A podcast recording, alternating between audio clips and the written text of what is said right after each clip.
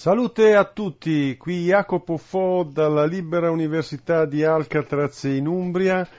e sono qua per raccontarvi le ultime strepitose notizie da questo fantastico demenziale pianeta verde e blu. Innanzitutto una buona, in Cina l'agenzia di stampa di Stato, il quindicinale, eh, ha ehm, pubblicato in copertina che in Cina ci sarebbero 30 milioni di omosessuali, di omosessuali. È una buona notizia perché? Perché è uno dei segni che il problema dell'omosessualità eh, sta per essere riconosciuto, addirittura ci sono dei corsi universitari sull'argomento. Eh, per anni è stato praticamente ignorato, era stata abolita la legge che puniva gli omosessuali, ma eh, si continuava in maniera più velata a perseguitare gli omosessuali. Eh, questo è un segnale di un inizio di una lenta apertura eh, sul problema e speriamo di una rapida eh, liberalizzazione anche eh, per i cinesi. Eh, continua a fare scalpore tutto quello che è successo intorno all'uragano Katrina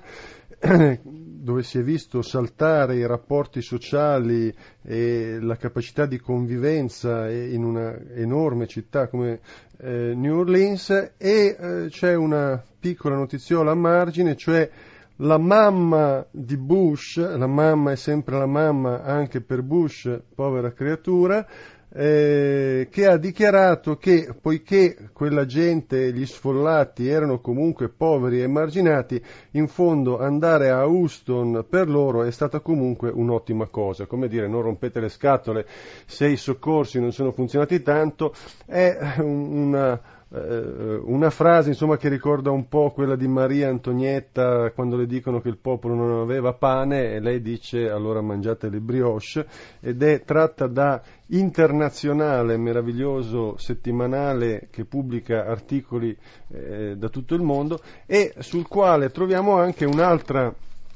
notizia, cioè c'è stata una prima eh, vittoria eh, in Nicaragua dei contadini che coltivavano le banane per conto eh, delle grandi multinazionali statunitensi e che sono restati eh, avvelenati dal Nemagon, che è un eh, pesticida che non dovrebbe essere utilizzato sia per proteggere i lavoratori che i consumatori e insomma eh, c'è stato un giudice che ha eh, ordinato un primo risarcimento di 97 milioni di dollari, quello che non riusciremo a fare con la morale lo faremo con le cause di eh, risarcimento e di danni. Ricordo tra parentesi che in Italia nonostante le promesse fatte ormai da tempo da svariati governi, ancora non abbiamo una legge che permette come in America ai consumatori di consociarsi e fare delle cause collettive, eh, potendo dare anche eh, agli avvocati delle percentuali eh, sulla liquidazione, di modo che gli avvocati abbiano interesse a diventare, eh, diciamo, ehm,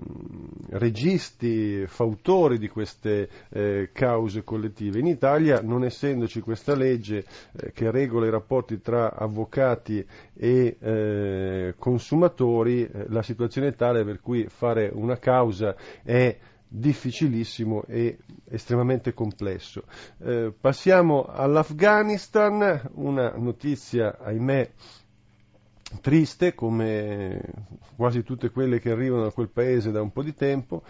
Eh, prima del, dell'inizio dell'invasione una delle cose che i pacifisti avevano detto e ripetuto fino alla nausea è che dietro alla storia della guerra non c'era soltanto eh, la difesa della democrazia e dei diritti delle donne, ma anche la questione del petrolio e la questione dell'eroina. Allora quello che eh, sappiamo oggi è che eh, la produzione di eroina in Afghanistan è balzata aumentando in maniera incredibile praticamente il famoso triangolo d'oro eh, tra Birmania, Thailandia e eh, Laos, mi sembra, la mia geografia è sempre tragica, è diciamo eh, crollato, non è più il centro della produzione dell'eroina mondiale, ma una percentuale eh, enorme, si parla di oltre il 70% dell'eroina oggi nel, in commercio nel mondo, viene prodotta in Afghanistan.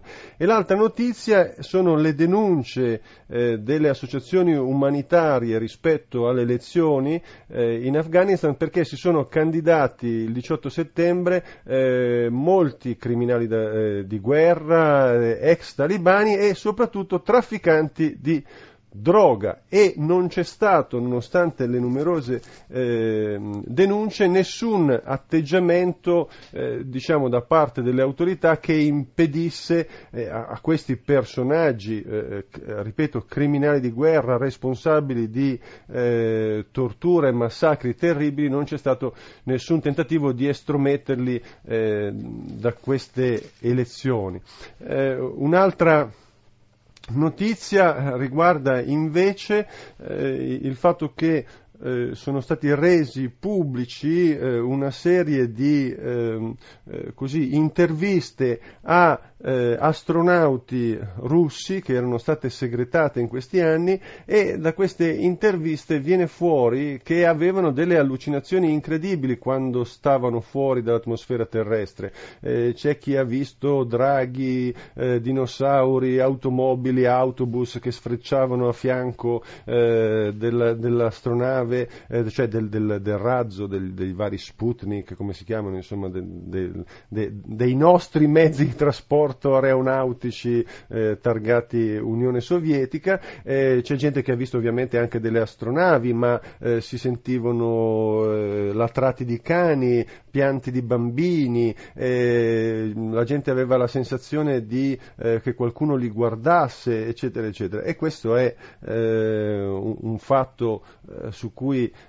vi lascio meditare, al di là della spiegazione, come sapete io sono un bieco materialista, per cui credo eh, a quella, una spiegazione che riportano i giornali, cioè che potrebbero essere queste allucinazioni effetti proprio di eh, bombardamenti di flussi magnetici, onde radioattive e cose di questo genere. Però mi sembra comunque eh, curioso il fatto che quando ci si stacchi da questo pianeta, eh, che evidentemente è qualcosa di più di un semplice cumulo di sassi che girano molto velocemente, eh, la mente dei terrestri eh, vacilla e gente così psicologicamente preparata e motivata come gli astronauti russi si sono trovati a essere preda di eh, queste allucinazioni che evidentemente sono state uno dei problemi nella formazione eh, in, in, questi anni della gente che andava fuori eh, dall'atmosfera terrestre. Eh, il fatto che non si sia mai parlato di questo problema secondo me comunque è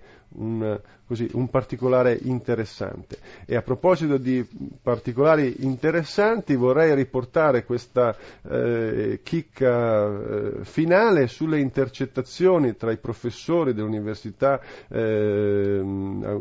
toscane e eh, di Bari, insomma c'è uno scandalo a livello nazionale, questi ehm, entravano diciamo, nei, nei ruoli universitari proprio intere famiglie con tutti i figli, nipoti, nipoti, mogli dei, dei figli, mogli dei nipoti, cioè ci sono delle, delle dinastie proprio. Certo, qualcuno dice eh, non è che perché uno è figlio di un dottore poi deve essere per forza stupido e non possa andare a insegnare all'università, ma d'altra parte è risaputo che proprio il sistema col quale vengono organizzati i concorsi in eh, Italia è fatto a differenza che negli altri stati per rendere possibile questa eh, furberia, questo nepotismo delle, delle, raccomandazioni, che d'altra parte insomma, non è un mistero, che è un fenomeno eh, nazionale o un malcostume secolare, qualunque cosa tu faccia c'è qualcuno che ti vuole raccomandare, anche se tu non vuoi essere raccomandato, no ma c'ho un amico, guarda, glielo dico.